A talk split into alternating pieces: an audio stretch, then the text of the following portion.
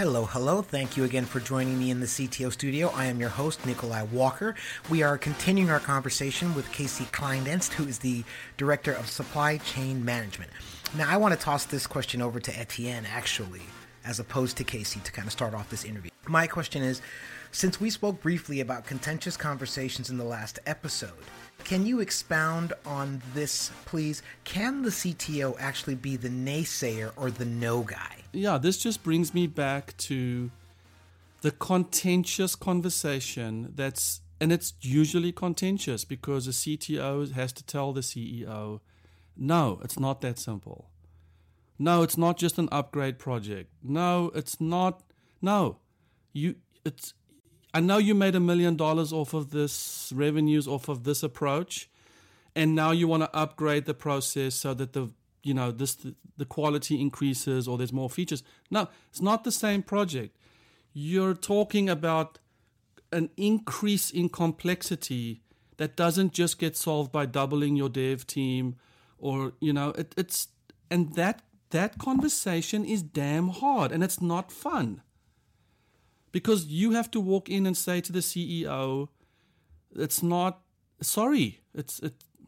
I'm I, I hate to be that person, but it's not gonna. You what you think you hired me for is actually multiply that by five or six. That's that's how long this is to take, or that's how much harder this is to be, or that's how much more money this is going to take. Wouldn't a, uh, a thinking CEO that this is this product has more value and so it's going to have a positive impact in the business. Well, I think one out of a hundred CEOs might see it that way. Ninety-nine of them are going to say, "Dude, you're this is technology. It's supposed to be. E- I've been conditioned to think that this is easier. This is a commodity. This is a. If I spend X dollars, I should be getting Y out of this." that's the problem is is that there's this expectation that things are just going to work if I just and and so the first thing I see founders say is I want to double my engineering team. I just have to throw more bodies at this, which now gets us into the mythical man month or mythical man hour situation. I like to tell people what any developer can do in one hour, two developers can do in two hours. You need to be okay with being just the, the just the baddie, the perceived baddie. Now we both know that you're saving the company from doom.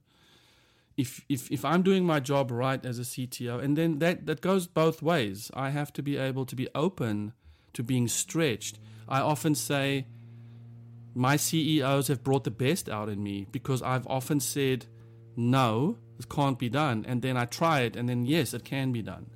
So there's that di- dichotomy as well.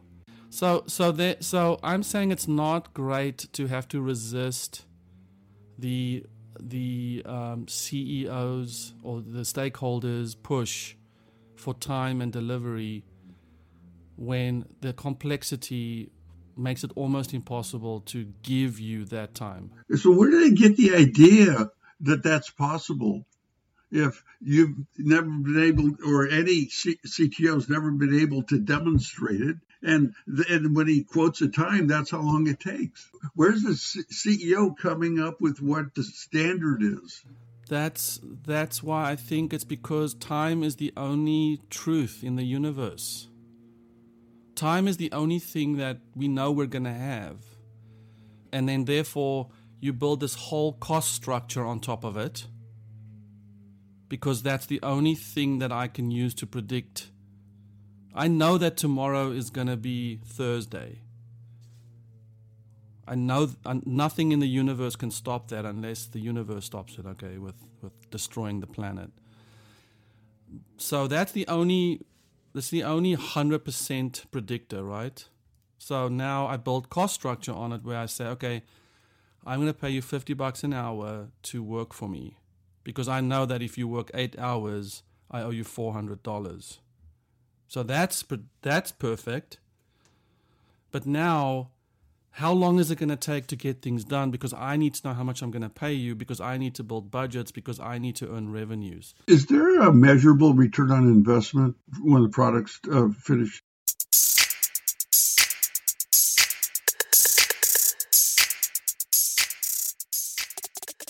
Is it internal? Is it in, internal uh, operating systems or is it uh, it's a product you're selling? Because if there's an ROI, then then you argue from the ROI and not just the cost of the resource. You, it's like or the time, um, because time is money. If time's an issue, start earlier. But for instance, let, let, let's let's say I'm going to take a long trip. I'm going to drive from here from the east from the west coast to the east coast, and and my wife says to me, "Well, how long is it going to take for us to get ready to go?" I'm like, "Well, I can go now. Let's just get in the car right now." Uh, okay, well, now we didn't pack. She's like, "No, no, hang on, hang on, hang on. We need to pack. We need to call a few people. Okay, it's going to take about a day for us to prepare to go." Great. We jump in the car after a day and off we go, we drive. Well, I didn't take the time to ask, well, do I need to uh, do I need to look at the my tires? Do I need to look at a couple maintenance issues on my vehicle?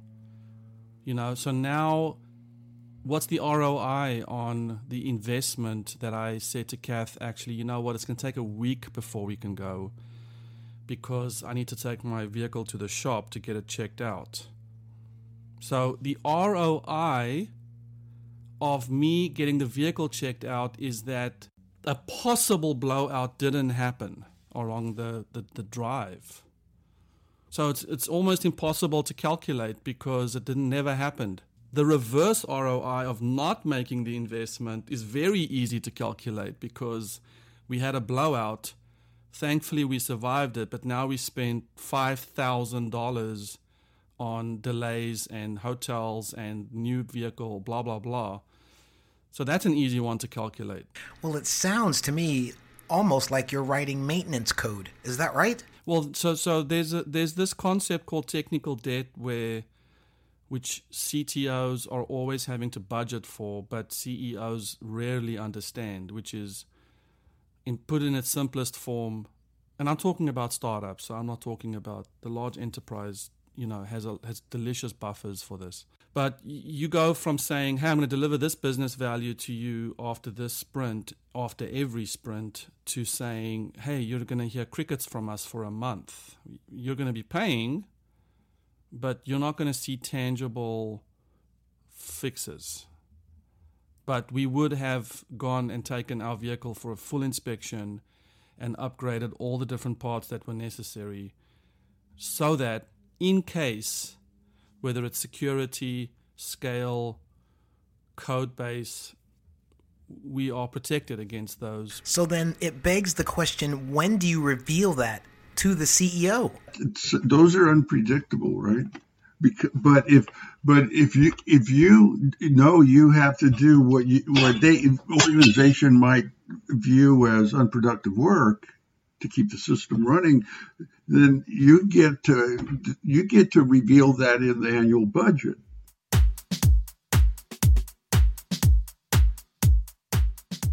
So I think that's where the expertise comes in, the expertise of the CTO, the experience of the software development team.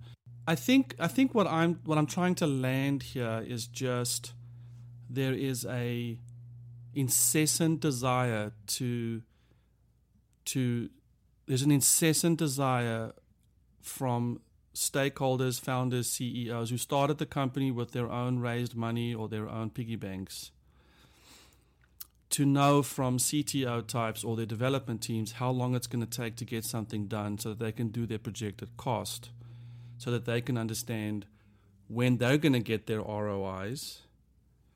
But you're dealing with a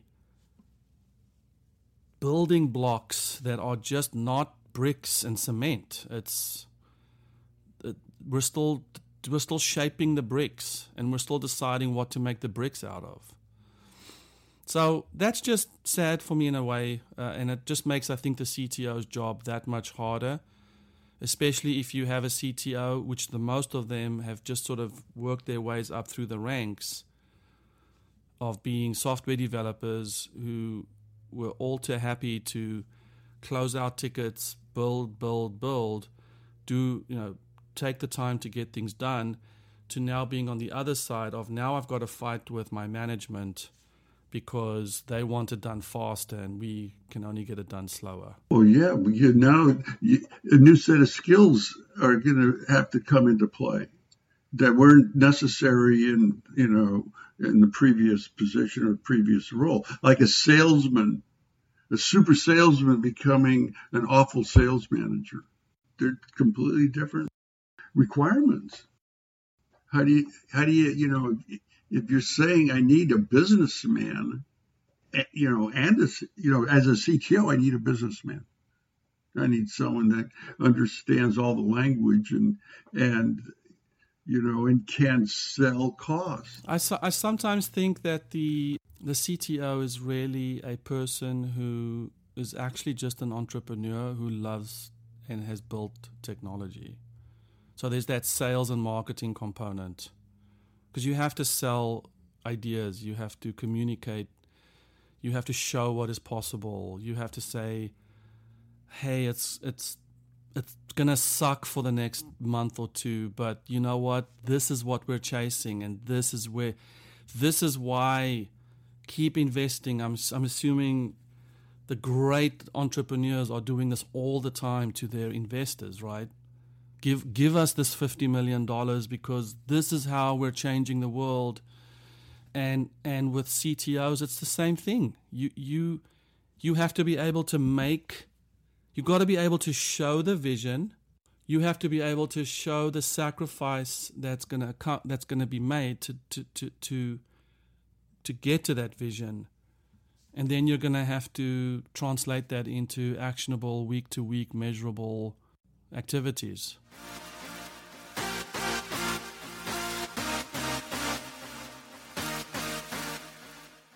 Thanks again for joining us here in the CTO studio, and thank you to our guest Casey Kleindienst, who is the director at Supply Chain Management and is currently a professor at Cal State Fullerton. Please go check out his LinkedIn for more great information and his orthogonal thinking. If you would please subscribe to the podcast here in iTunes and do check out 7 CTOs, and we will see you next time with another interview from Mr. Kleindienst.